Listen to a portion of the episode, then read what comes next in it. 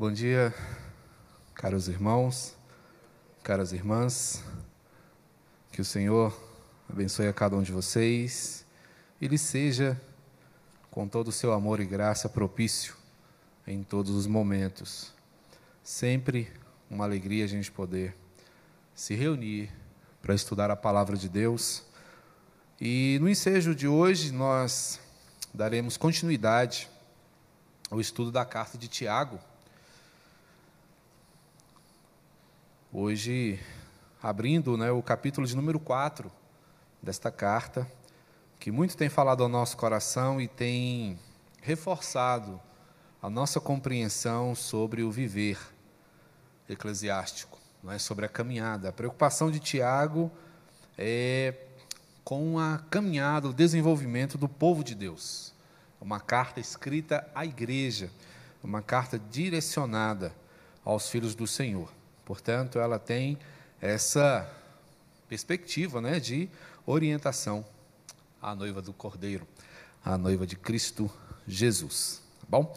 E hoje nós vamos começar a entender a mensagem do capítulo de número 4. Tá bom? Meus irmãos, já há alguns dias nós temos é, informado aos irmãos e encorajado os irmãos a, a, se surgir qualquer dúvida, você pode erguer a sua mão, tá? Semana passada alguns irmãos ergueram, não vi.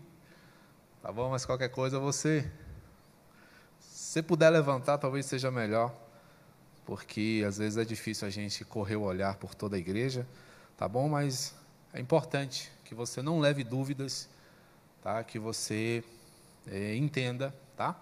E eu também quero pedir aos irmãos que procurem sempre se manter dentro do que o texto está dizendo para nós. Tá? Nós não vamos tergiversar, nós não vamos é, sair do foco. A ideia é que você entenda o que o texto está nos falando e se surgir alguma dúvida, você pode é, levantar a sua mão, fazer suas perguntas, tirar suas dúvidas. Se a gente souber responder na hora, a gente responde. Senão, a gente estuda. Semana que vem a gente volta e responde, tá bom? Não sou, não somos né, detentores de todo o conhecimento Estamos todos aprendendo. Mas vamos lá. É, eu queria chamar a sua atenção para os versos de 1 a 12.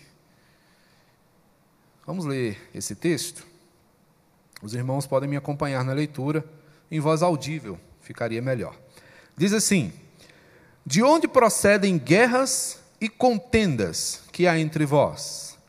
De onde, senão dos prazeres que militam na vossa carne?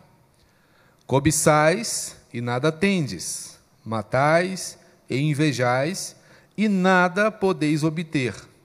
Viveis a lutar e a fazer guerras, nada tendes, porque não pedis. Pedis e não recebeis, porque pedis mal, para esbanjardes em vossos prazeres. Ah, diz ainda o verso 4: Infiéis, não compreendeis que a amizade do mundo é inimiga de Deus? Aquele, pois, que quiser ser amigo do mundo, constitui-se inimigo de Deus. Ou supondes que em vão afirma a Escritura? É com ciúme que por nós anseia o Espírito que ele fez habitar em nós? Antes, ele dá maior graça, pelo que diz: Deus resiste aos soberbos, mas dá graça aos humildes. Sujeitai-vos, portanto, a Deus, mas resisti ao diabo, e ele fugirá de vós. Chegai-vos a Deus, e ele se chegará a vós outros. Purificai as mãos, pecadores, e vós, que sois de ânimo dobre, purificai o coração. Verso 9: Afligi-vos, lamentai e chorai. Converta-se o vosso riso em pranto e a vossa alegria em tristeza. Humilhai-vos na presença do Senhor e Ele vos exaltará.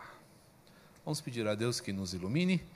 Bendito Senhor, diante da tua palavra, o nosso coração, ó Deus, se aquieta, porque cuidamos, ó Pai, encontrar nestas sagradas linhas a orientação para o nosso viver cotidiano.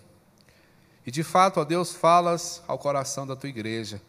Desempeça-nos, portanto, meu Deus, a compreensão para que possamos receber e perceber claramente tudo o que o Senhor quer nos dizer nesta abençoada manhã.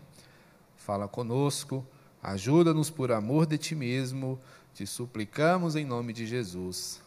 Amém. Tiago vai abordar uma questão forte, que infelizmente, infelizmente, eu penso que toda a igreja já passou um dia, que é o problema da discórdia, confusões na igreja, desentendimentos entre o povo de Deus. A Bíblia traz histórias desse fato. Ela narra situações em que o povo do Senhor guerreava contra si mesmo, em que o povo do Senhor se desentendia, em que o povo do Senhor se acusava e se processava mutuamente. É de Benjamin Franklin um dizer muito interessante. Ele afirma assim: a discórdia quebra o jejum com a abundância, almoça com a pobreza, janta com a miséria e dorme com a morte. É uma caminhada de destruição. Começa com sobras. Mas à medida que o dia acontece e a discórdia permanece, o empobrecimento da alma, do coração, segue firme. E o resultado é a morte. O resultado é a fatalidade. O resultado é a destruição. Olhando para a história humana, nós vamos perceber que ela normalmente se desenvolve em meio a guerras. Quando a gente estuda a história, nós temos em destaque, em letras garrafais, várias guerras que aconteceram ao longo dos anos. Guerra dos Cem Dias, Guerra das Mil e Uma Noites, Batalha do Riachuelo, Primeira, Segunda Guerra Mundiais. Nós só ouvimos falar em guerras e são elas as grandes divisões, os grandes capítulos da história humana. O que mostra para nós que a humanidade gosta da peleja, gosta da contenda. Constantemente nos vemos, meus irmãos, em embates uns com os outros. Normalmente, nós podemos observar que existem guerras em família. Isso quando famílias não guerreiam umas com as outras, a própria família, seus membros, seus parentes estão muitas vezes, não é, em disputas. Um termômetro muito bom disso são os grupos de WhatsApp das famílias de hoje em dia. Onde a gente entra mudo e sai calado, porque qualquer coisa que for ali postada será usada contra você no tribunal do grupo. Guerras contra os vizinhos, guerras no trabalho, disputas por posições, por cargos, guerras entre nações. São alguns exemplos das muitas oportunidades de guerras, de lutas em que nós muitas vezes nos metemos.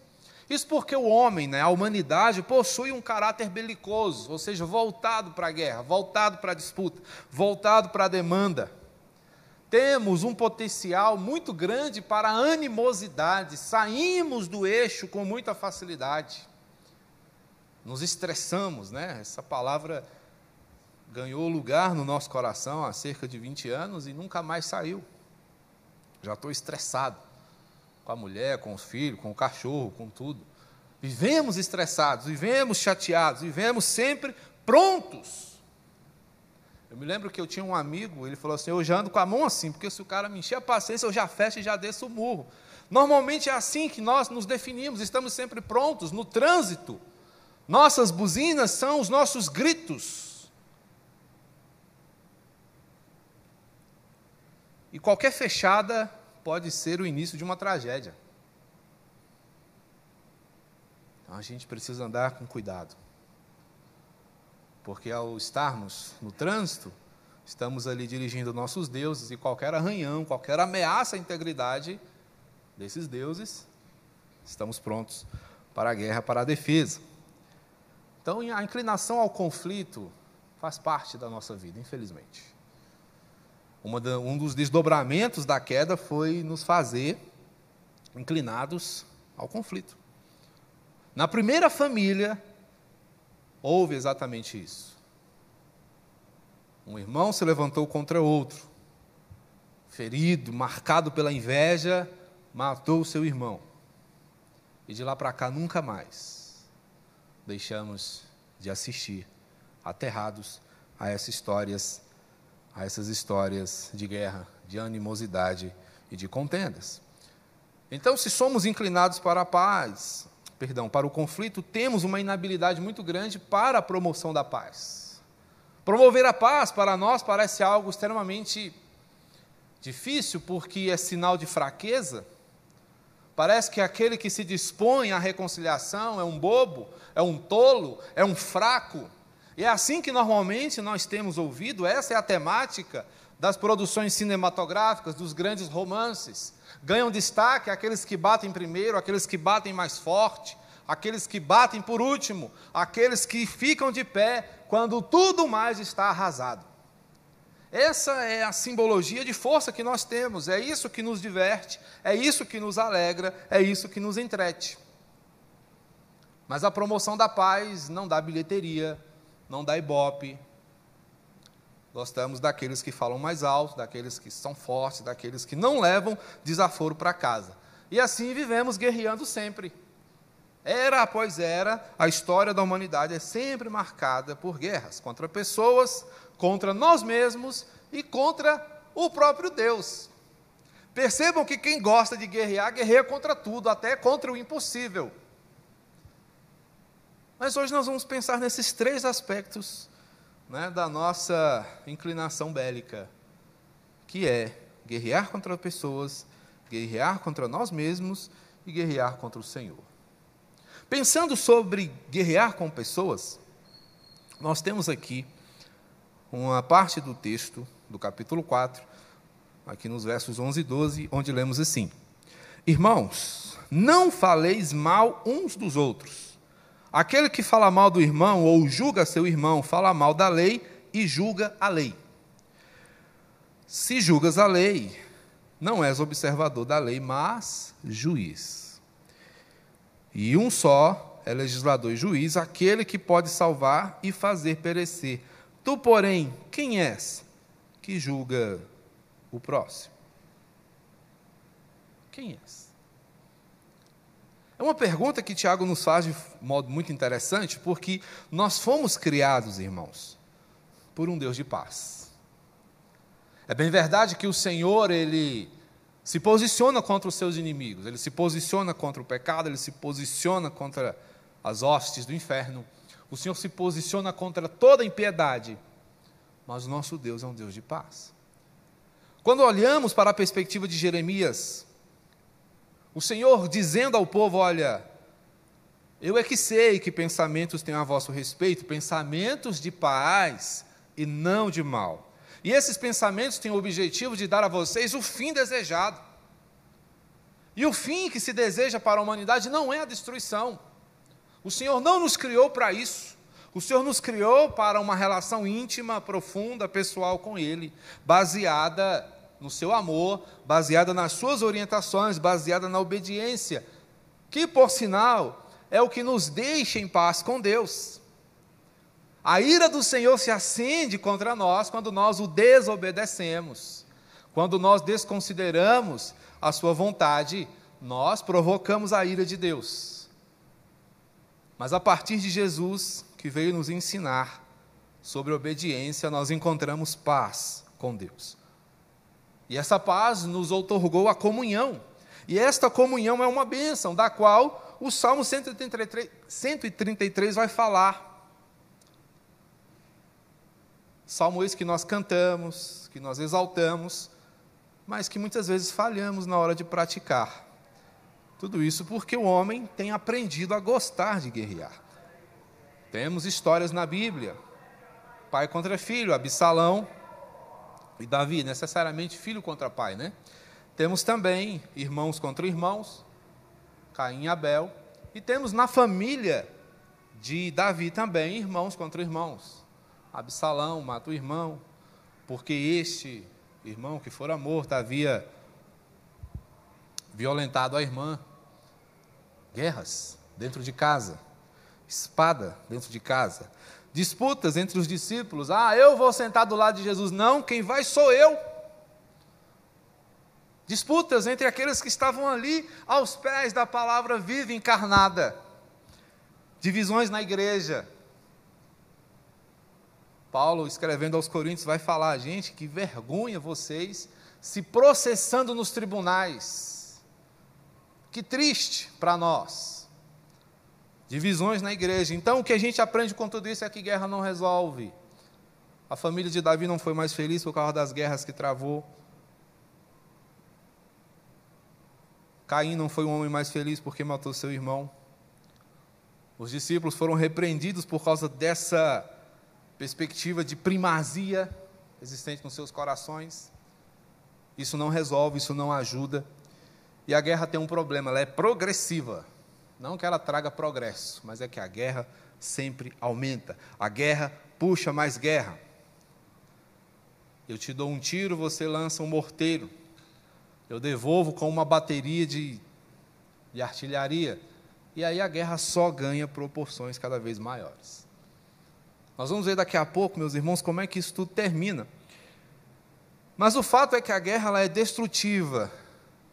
E um dos seus potenciais destrutivos é de acabar com o testemunho. Quando a igreja, quando a irmandade entra em guerra, a primeira coisa que é destruída, a primeira coisa que desaba é o nosso testemunho. Porque, meus irmãos, somos chamados a lutar sim.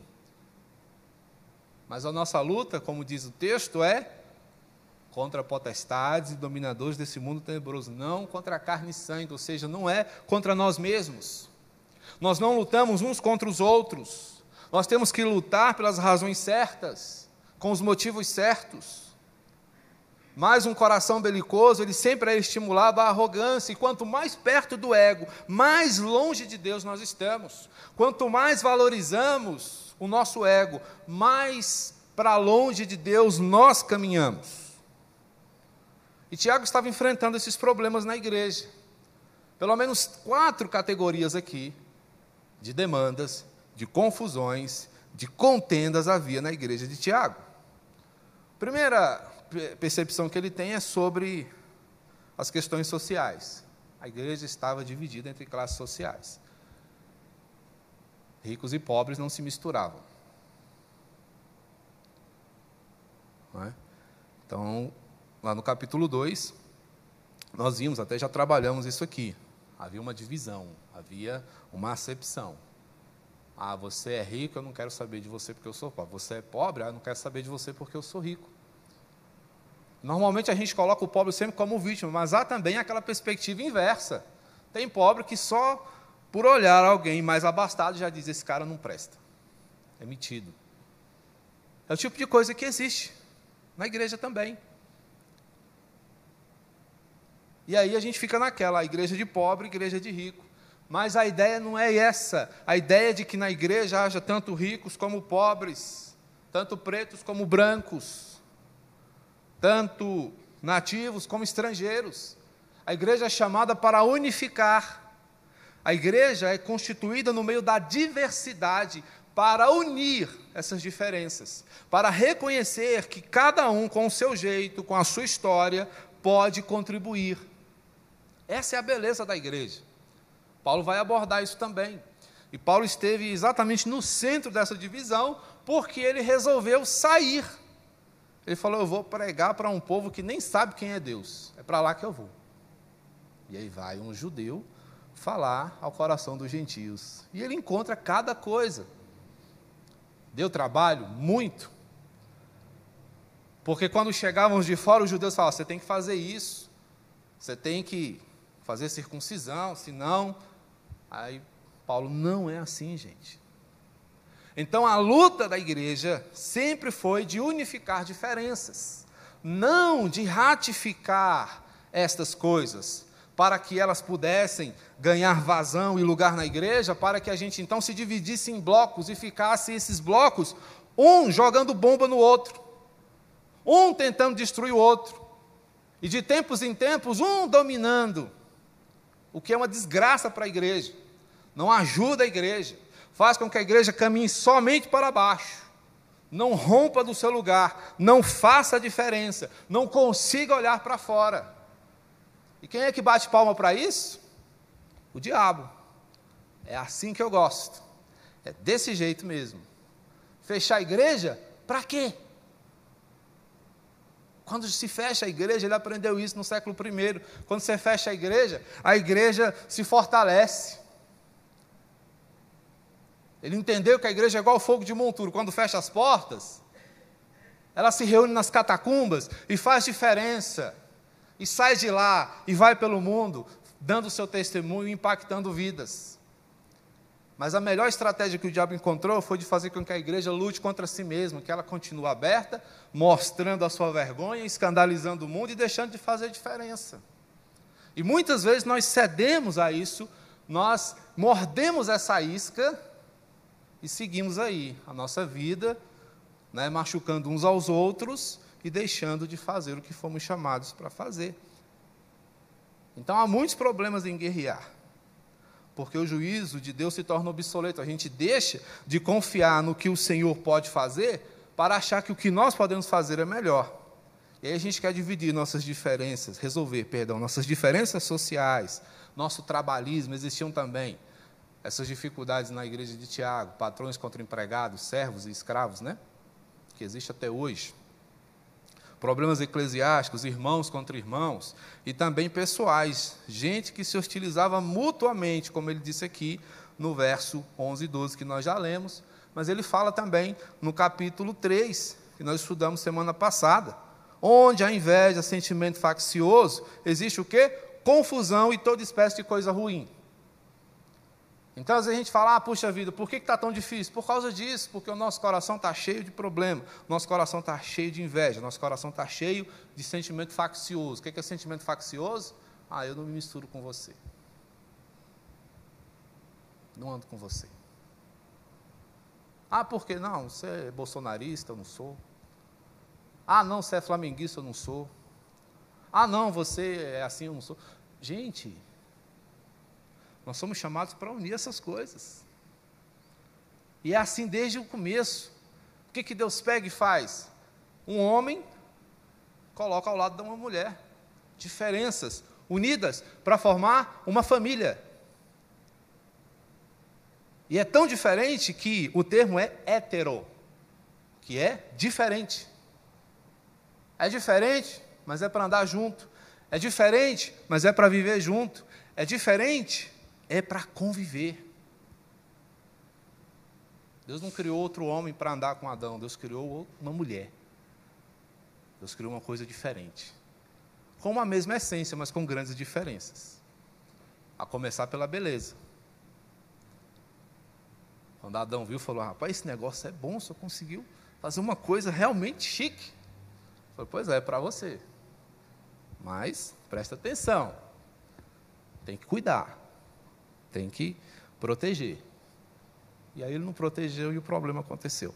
Mas, quando nós apelamos para a guerra, o que nós estamos dizendo é o seguinte: Deus não vai resolver isso, eu tenho que resolver. E eu vou resolver do meu jeito. Eu vou fazer a minha maneira. E com isso nós prejudicamos o Evangelho, porque o Evangelho deixa de ter a primazia no nosso coração, deixa de nos conduzir. O Evangelho deixa de dizer o que nós devemos fazer e nós passamos a confiar e a crer naquilo que nós achamos que é melhor ser feito.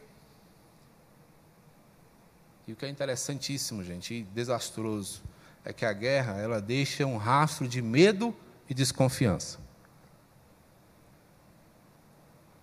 Quem é que caminha em paz num contexto de guerra? A cada esquina, a cada barulho, você espera um ataque. Você espera uma bomba, você espera um tiro. Esse é o contexto de guerra, é o que a guerra deixa para nós, um rastro de destruição e de medo. E nesse contexto a gente perde a propriedade, a pregação da igreja se torna ineficaz. Uma igreja que vive em guerra é uma igreja que não tem a atenção do mundo. Não no sentido positivo. O mundo não vai parar para ouvir uma igreja que guerreia contra si mesma. O mundo não vai parar para ouvir a pregação de alguém que odeia seus irmãos. O mundo não vai parar para ouvir a mensagem de uma igreja que não se cuida, que não se ama. Portanto, irmãos, isso acontece por causa desse sentimento combativo, é o fato, dessa corrupção carnal, que é a causa, e dessa forte cobiça, que acaba sendo a prática de uma igreja belicosa, de uma igreja que luta contra as pessoas, de uma igreja, igreja marcada por uma guerra entre os seus membros. Mas há um segundo aspecto, que é contra, quando guerreamos contra nós mesmos. Aqui, no início do capítulo 4, Tiago faz uma pergunta: gente, como é que começam essas guerras? Como é que começam essas contendas que há entre vocês? Né? Tiago vira para aquele povo lá, fazendo bagunça, lutando, dando um soco na cara um do outro, assim, gente, deixa eu perguntar, como é que isso começa? Antes deles responderem, ele já dá a resposta. De onde? Se não dos prazeres que militam na vossa carne. A carne de vocês está completamente adoecida. E ele segue dizendo: cobiçais e nada tendes, matais, invejais e nada podeis obter. Interessante, né, que muitas vezes a gente tenta destruir o outro para ter o que é dele, a posição, sei lá. E Tiago diz: ó, o resultado é zero para todo mundo, ninguém ganha nada. Vocês vivem a lutar e a fazer guerras e vocês não têm nada. Primeiro, porque vocês não pedem. E depois, porque quando vocês pedem, vocês pedem mal. Aqui o que nós estamos percebendo por meio de Tiago é o mau uso da oração. A oração ela tem uma finalidade. E entre as finalidades da oração não está pedir a destruição de ninguém. Então, quando ele olha para isso e fala: essa guerra particular de vocês é uma guerra solitária, porque o problema não está no outro, o problema está aqui. Há uma palavra sobre ressentimento que ela é fantástica.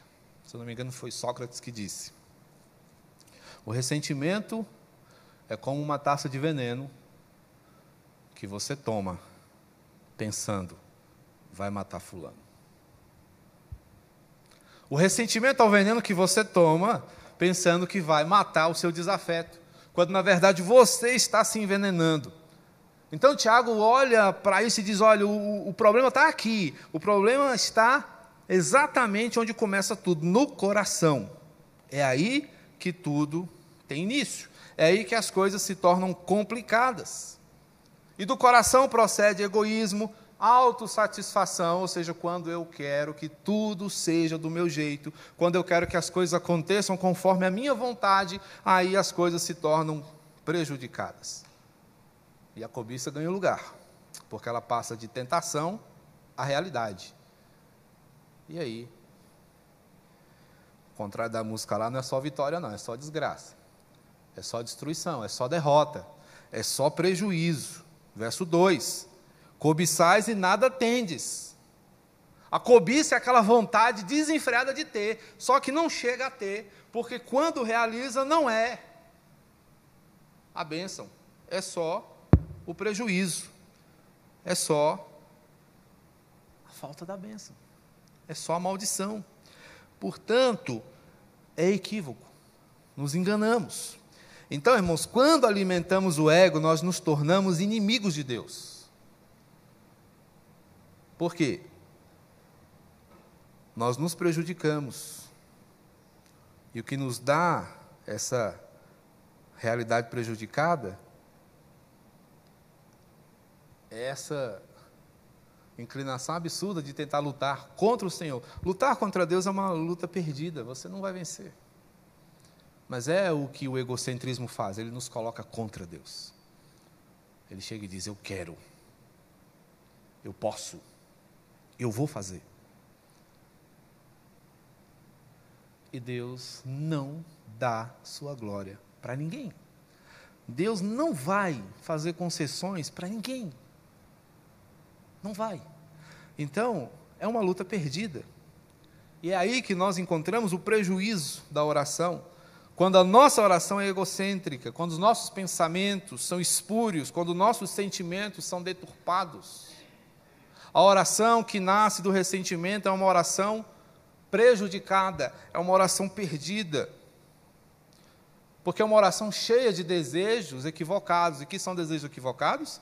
São desejos que não glorificam a Deus. Quando eu peço e a finalidade é a glória de mim mesmo, não glorifiquei a Deus. Com a minha oração, com o meu desejo, com o que eu quis. São orações belicosas, autocentradas. E orações assim quebram a comunhão com Deus, primeiramente. E comunhão quebrada com Deus vai resultar em comunhão quebrada com os nossos irmãos. A palavra de Deus também fala disso. Se eu não sou capaz de amar meu irmão que eu estou vendo, como é que eu vou dizer que amo a Deus que eu não enxergo? Como? Então a maior prova de que eu tenho condições de amar ao Senhor é quando eu olho para a imperfeição do meu irmão e apesar de tudo que ela me causa, eu digo: Eu te amo. Não é romantismo, gente, isso aqui não é fácil. E é por isso que nós estamos aqui. O fato de nós estarmos numa igreja já mostra nossas necessidades. Muitas vezes a gente se equivoca e diz: não, quando eu estiver melhorzinho, eu vou para a igreja.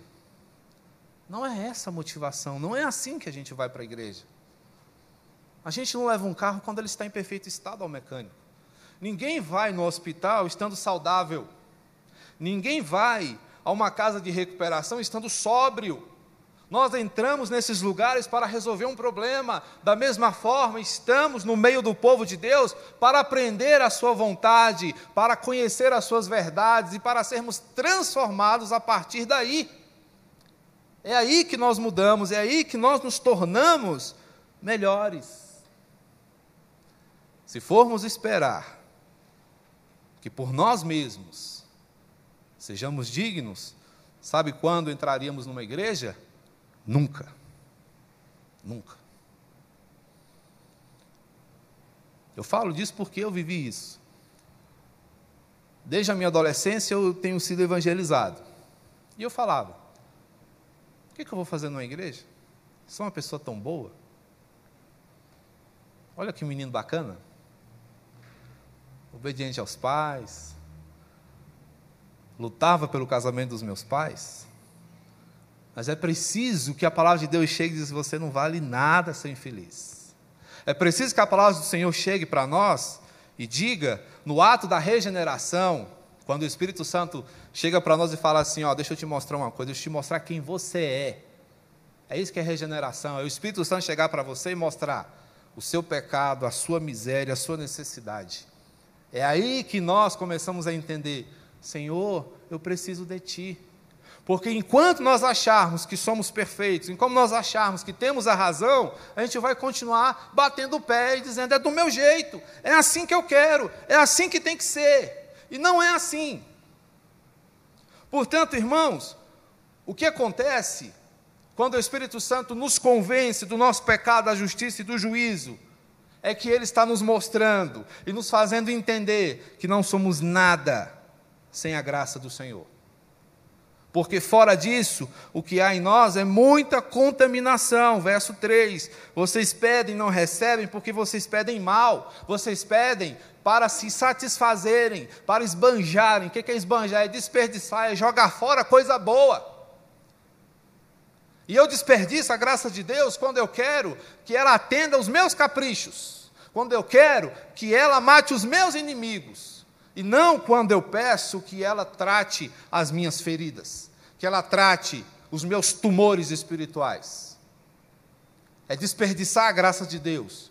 Quando eu olho para mim mesmo e não percebo as minhas imperfeições. Mas eu aproveito bem a graça de Deus. Quando eu percebo que o Senhor é que me dignifica. Quando eu percebo que o Senhor é que me restaura é coisa forte, irmãos, pensar nisso. É coisa forte. Mas é o pensamento que tem que haver em cada um de nós. Olhar para uma passagem como esta não faz sentido se eu ler e ficar pensando na imperfeição do meu irmão. Eu tenho que olhar e perceber que o miserável aqui sou eu. E cada um de nós tem que olhar para essa passagem e pensar assim: Tiago está falando para mim. O desgraçado aqui sou eu, que preciso mudar, que preciso aprender a perdoar, a respeitar, a entender que somos todos carentes dessa graça que salva e que restaura, porque senão, irmãos, a gente vai ficar andando em círculo a vida inteira, a gente vai ficar perdendo tempo, o tempo que a gente não tem. Não tem. O coronavírus tem muitas utilidades e uma delas, irmãos, tem sido mostrar para a gente que a gente não tem tempo não tem tempo para jogar fora, não tem tempo para gastar com mágoa, não tem tempo para ficar ressentido. Não tem, não tem. A gente não tem esse tempo, a gente não tem esse prazo. É hoje, é hoje, amanhã pode ser tarde demais. Portanto, irmãos, não usemos equivocadamente os meios de graça que o Senhor nos tem dado. James Whitton, estudioso da Bíblia, fez uma lista. Fez uma lista desse arsenal que é usado na guerra, que muitas vezes acontece dentro da igreja.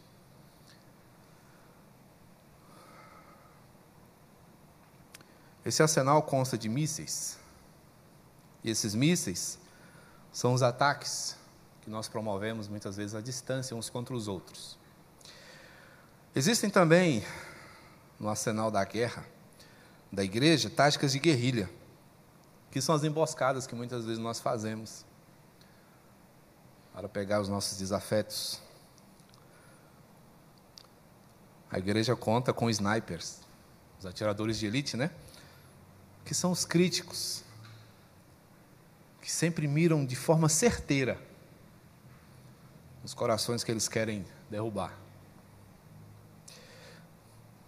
Há também o terrorismo, e o terrorismo é uma coisa assim tão, tão absurda, né? Que ele não poupa nem o próprio terrorista. Numa escola onde se ensina o terrorismo, o professor diz: Olha, presta atenção que eu só vou ensinar uma vez e detona a bomba. O terrorismo é assim, ele arrebenta com tudo. Ele não fere um alvo, ele acaba com tudo. As minas né, terrestres, que impedem a igreja de caminhar. Dá um passo, estoura uma bomba. A espionagem, que são as amizades mal intencionadas. A propaganda. Não é? Existe propaganda na guerra. E na igreja ela vem por meio de intrigas e fofocas. Propaganda negativa. Fulano não presta. Fulano é falso. Tem a Guerra Fria, que é quando a gente dá gelo nas pessoas. A gente não dá a nossa atenção, não dá o nosso carinho. E com isso a gente inviabiliza diálogos, né? E termina com um ataque nuclear que é o sacrifício da igreja em detrimento de um grupo. Então, não dá para nós, então não dá para ninguém. Aí acaba com tudo. E a essa lista eu acrescentei um ponto, esse ponto é meu. Há também a guerra biológica. O que é a guerra biológica? É a contaminação do coração. E como é que a gente faz isso? Disseminando mágoa e ressentimentos. Contamina. Contamina a vida dos outros. Então, gente, é, lutando dessa forma, a gente luta contra nós mesmos, porque vocês perceberam que cada uma dessas armas nos atingem também? Quando o Senhor diz, olha, o homem que ama a sua mulher ama a si mesmo, ele está falando exatamente da força da comunhão. Quando eu destruo, machuco alguém que eu devo amar, eu estou me prejudicando porque somos um só. Como igreja, nós somos o corpo de Cristo. Então, que sentido há na mão que esfaqueia o próprio peito? É o que nós fazemos quando guerreamos contra nós mesmos, quando guerreamos como povo de Deus. quando não pensamos nas atitudes que tomamos, nas falas que assumimos. Mas há um terceiro ponto aqui, porque além de guerrear com as pessoas contra nós mesmos, nós também terminamos guerreando contra Deus. Infiéis, verso 4. Não compreendeis que a amizade do mundo é inimiga de Deus? Aquele, pois, que quiser ser amigo do mundo, constitui-se inimigo de Deus. Ou supondes que em vão afirma a Escritura, com ciúme que por nós anseia o Espírito, que ele fez habitar em nós? Antes da maior graça, pelo que diz, Deus resiste aos soberbos, mas dá graça aos humildes. Aqui ele está citando provérbios. E segue dizendo: Sujeitai-vos, portanto, a Deus, mas resisti ao diabo e ele fugirá de vós. Chegai-vos a Deus e ele se chegará a vós outros. Purificai as mãos, pecadores. E vós que sois de ânimo dobre, limpai o coração. A ordem do Senhor é essa.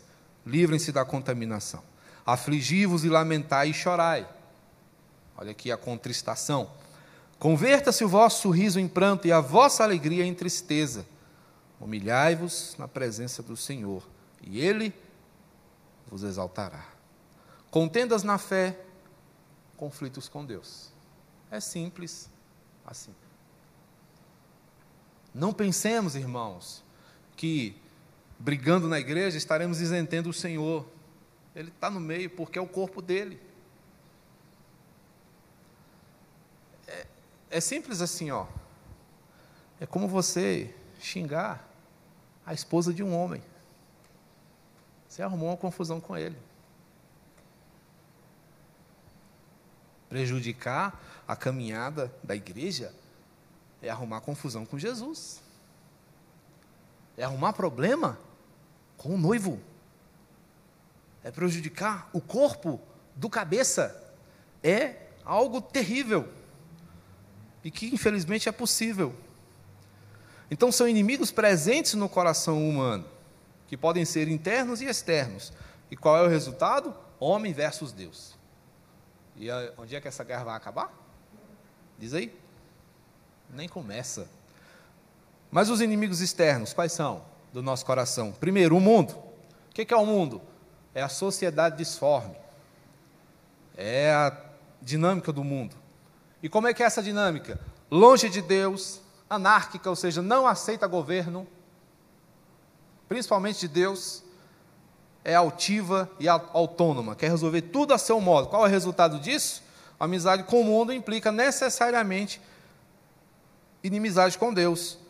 Não compreendem que a amizade do mundo é inimiga de Deus? Aquele, pois, que quer ser amigo do mundo, constitui-se inimigo de Deus. Ou seja, perto do mundo, longe de Deus. Não tem jeito. Tá? Então, o que o Senhor nos diz é o seguinte: cuidem para que vocês não abracem a infidelidade, porque isso é adultério. O que é adultério? É rejeitar, renegar o amor do Senhor. Olha só o que Tiago, perdão, que João vai nos dizer na sua primeira carta. Abre aí. João, 1 de João 2, versos 15 a 17.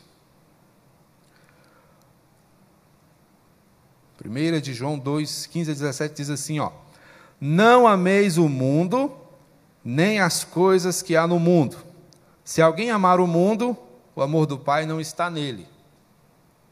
Porque tudo que há no mundo, aí ele vai citar, vai alistar, a concupiscência da carne, a concupiscência dos olhos e a soberba da vida não procede do Pai, mas procede do mundo. Ou seja, o mundo tem a sua dinâmica. E se você absorve essa dinâmica, você diz: Senhor, não quero nada contigo. Verso 17: O mundo passa, bem como a sua concupiscência. Aquele, porém, que faz a vontade de Deus, permanece eternamente. Então, João não faz rodeio, vai, vai direto no ponto. Fala, o seguinte é esse: se você escolher o mundo, entenda o seguinte: um dia você vai ficar sem nada, porque o mundo é transitório, o mundo é passageiro. Ponte com Eclesiastes. Debaixo do sol é insolação, é queimadura mas passa. Agora, o que está acima do sol é duradouro, porque o que está acima do sol, inclusive, criou o próprio sol. Então, a secularização, que é esse processo né, de nos tornarmos cada vez mais semelhantes com o mundo, tem entrado porta dentro da igreja. A igreja tem se secularizado, cada vez mais mundanizada, cada vez mais parecida com o mundo. E Paulo vai falar disso lá em Romanos 12. O que, que ele vai falar? Não vos conformeis. O que é conformar? É tomar a forma, é assumir a forma, é ficar parecido com algo, essa é a ideia de conformar. Conformar não é só aceitar. Conformar é falar, beleza, vou fazer igual, vou ficar parecido. Isso é conformar. É assumir a forma. Então, quando Paulo diz: Não vos conformeis com este século, ele está falando exatamente desta dinâmica que o mundo possui, que é distante de Deus, avessa à sua vontade, completamente oposta ao seu querer. Então, o que nós precisamos fazer é entender qual é a vontade do Senhor para nós, porque o mundo ele vai tentar te descaracterizar, ele vai manchar até sair por completo todo o resquício da imagem de Deus em nós. E quando nós nos percebermos, nós estamos igualzinho ao mundo, brigando por qualquer coisa, adorando o nosso ego e deixando Deus de lado. Onde é que isso vai dar? Condenação, adultério da alma, desastre total. Outro inimigo externo, diabo. Versos 6 e 7. Vamos lá. Tiago 4, 6 e 7. Antes ele dá maior graça pelo que diz: Deus resiste aos soberbos, mas dá graça aos humildes. E aí, verso 7: Sujeitai-vos, portanto, a Deus, mas resisti ao diabo, e ele fugirá de vós. Olha só a receita que o Senhor nos dá aqui. Quanto mais perto de Deus, mais desinteressante ao diabo você se torna. E ele não vai insistir muito tempo com você. Ele vai te largar para lá. Mas é preciso resistência. Porque quais são as armas do diabo? As armas satânicas primeira delas, vaidade. O diabo chega e diz: Você pode. Foi assim que ele falou com Eva: Você pode. Sabe o que você pode? É, você pode ser igual a Deus. Ela falou: E é? É. Deus não falou. Ele falou: Ele não vai falar. Porque ele não quer concorrência. Vaidade. Segunda coisa que ele usa: orgulho. Você é capaz. Você não precisa de Deus. Precisa não, precisa não. E aí, como é que ele vai fazer isso? Por meio das tentações. Vamos lá em Paulo de novo? Timóteo, 1 de Timóteo, capítulo 3, verso 6.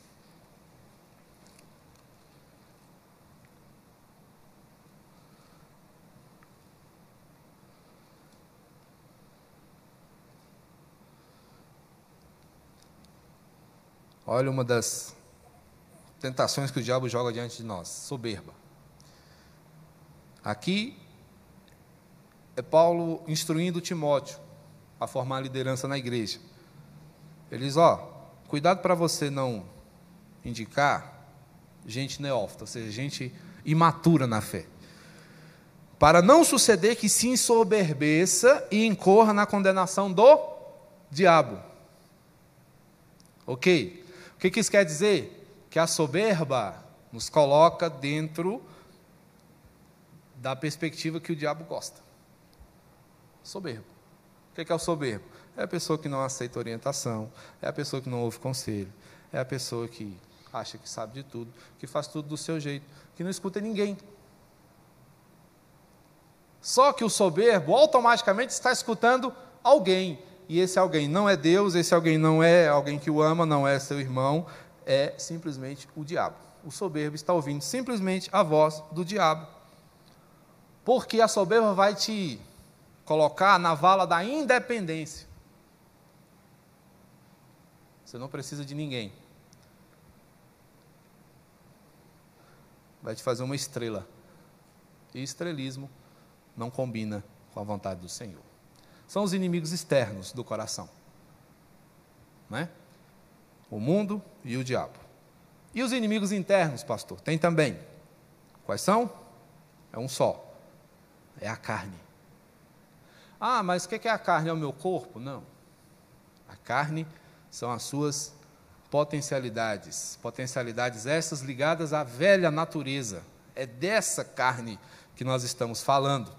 E aí, no início do capítulo 4, Tiago vai falar dessas coisas é, em tom introdutório, né? Porque depois ele vai, como a gente tem visto aqui, esmiuçar um pouco mais. Mas ele começa falando: De onde procedem as guerras e contendas que há entre vocês? Aí ele responde: Senão dos prazeres que militam na vossa carne. Cobiçais e nada tendes, matais, invejais, nada podeis obter. Viveis a lutar e fazer guerras, nada tendes, porque não pedis.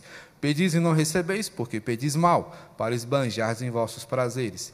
Infiéis, não compreendem que a amizade do mundo é inimiga de Deus? Aquele, pois, que quiser ser amigo do mundo, constitui-se inimigo de Deus. Ou, vocês supõem que em vão afirma a Escritura, com ciúme, que por nós anseia o Espírito que ele fez habitar em nós. Né? Então, ele vai mostrar aqui o que, que a natureza, a corrupção que habita em nós, né, antes de encontrarmos, sermos encontrados por Cristo. O que, que ela faz? Ela vai nos fazer pender para o mal. Ela nos torna inclinados para as coisas avessas à vontade do Senhor. E o que, que a gente faz com a carne para que resolvamos esse problema? Ela tem que ser crucificada. Não é? Não tem aquela passagem? Estou crucificado com Cristo, agora vivo não mais eu. Cristo vive em mim. Aleluia. Isso é até música. Mas a gente quer essa parte, Cristo vive em mim, aleluia, mas sem entender que para ser um com Cristo tem que passar pela cruz, tem que passar pela moenda, tem que passar pelo arroxo. Porque senão a carne não é redimida, senão a carne não é tratada, senão a carne não é melhorada. Então, o que, a gente precisa fazer? Fugir das ciladas do diabo por meio da carne. A carne pode ser um instrumento, quando mal orientado, para que cedamos às inclinações né, que ela nos impõe. Olha só, 1 Coríntios, rapidinho. Estamos já finalizando. 1 Coríntios 6, verso 18.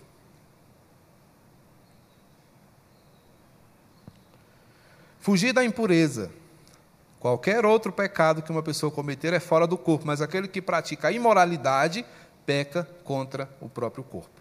São ciladas da carne. A gente diz, ah, a carne é fraca. Isso não é uma desculpa, isso é uma advertência. Se a carne é fraca, o que, que você faz? Não exponha ela ao perigo, porque ela não vai suportar. Então o que, que tem que fazer? Fugir.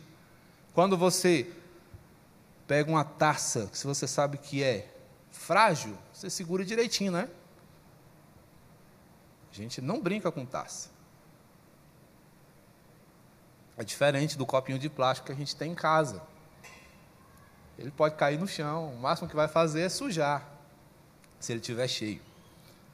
Mas a taça, se cair, ela se quebra. Então, nosso espírito é frágil, nossa carne, perdão, é frágil como uma taça.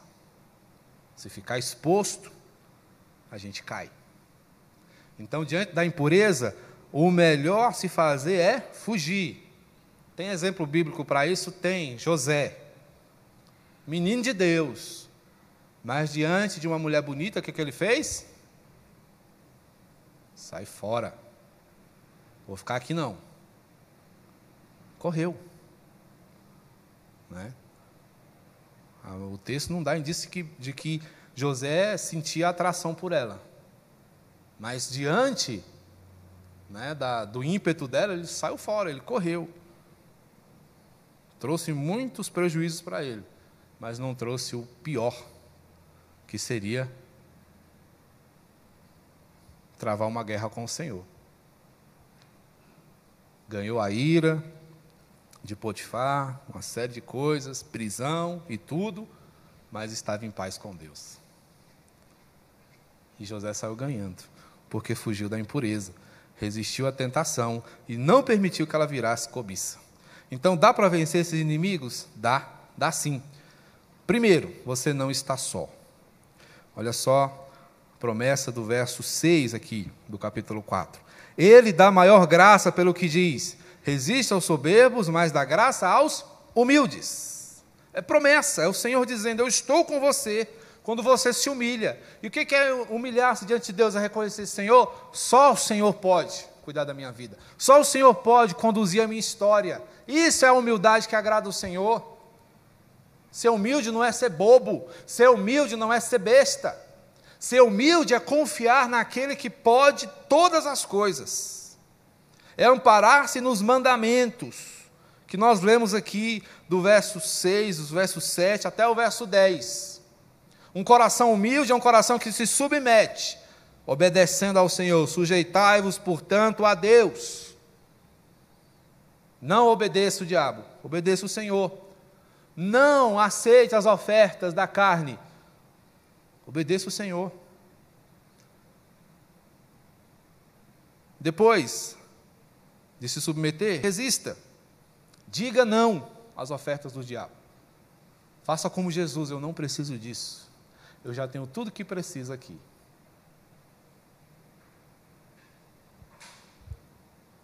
Gente, o que a gente precisa entender é o seguinte: tentação não poupa ninguém, ninguém está isento de tentação.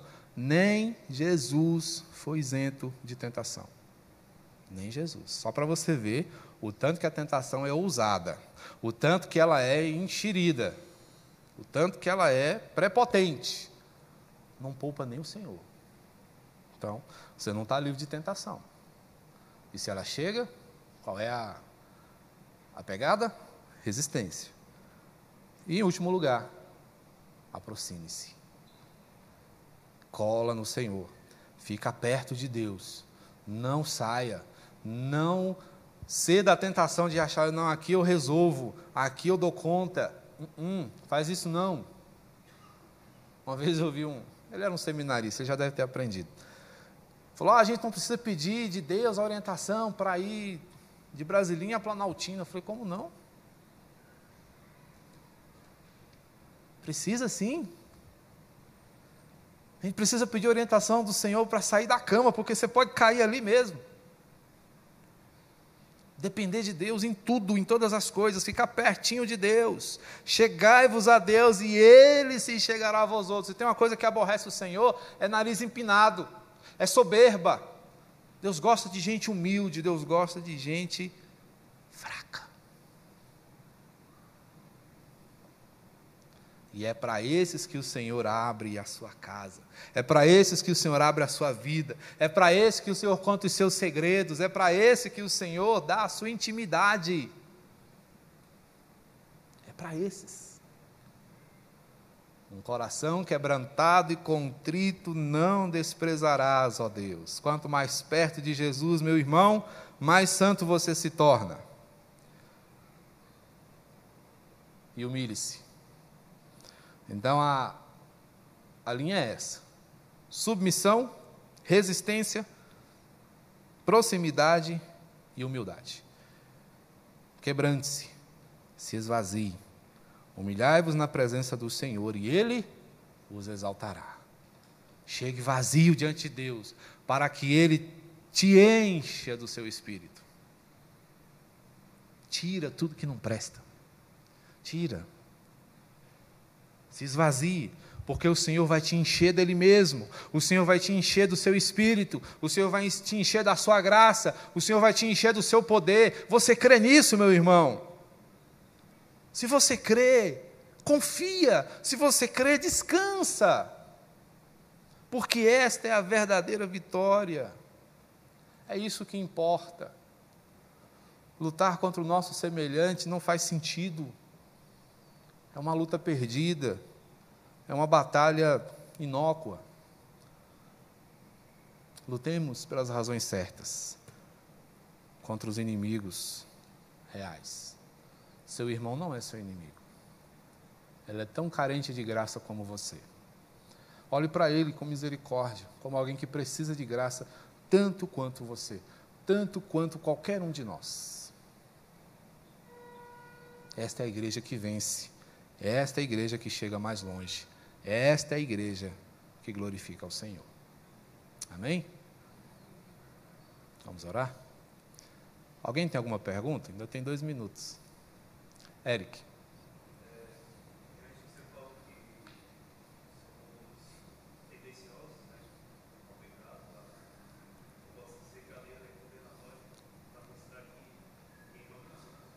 Quem é condenatória?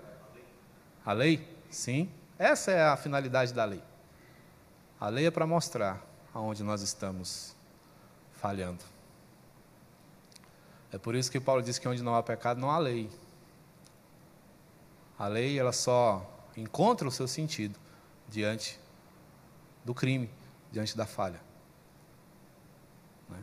Então a lei ela existe exatamente para nos condenar, mostrando né, qual é o nosso problema. A bondade do Senhor é que Ele nos deu a lei e nos deu a graça em Cristo Jesus, que veio cumprir a lei, sofrer o castigo da lei e nos dar gratuitamente, pela fé,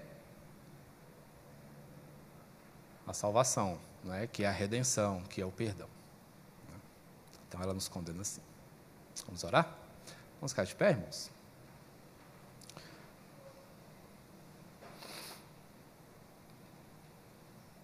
Bendito Senhor, Salvador nosso, te adoramos, te bendizemos, te agradecemos pela tua exortação. Obrigado, meu Deus, porque tão bondosamente o Senhor, francamente, fala ao nosso coração e nos desperta a uma vida mais próxima da tua vontade. Ajuda-nos, ó Deus, a chegar lá, porque por nós mesmos não podemos, nenhum de nós, mas o Senhor pode. E amparados no teu amor, seguimos confiantes. Amém. Que a graça de nosso Senhor e Salvador Jesus Cristo, o amor de Deus, o nosso Pai, e a orientação poderosa do Espírito Santo ajude o povo do Senhor a caminhar, seguindo firme, até aquele dia em que há de reinar por todo sempre ao lado do Senhor Jesus. Para a glória de Deus Pai. Amém.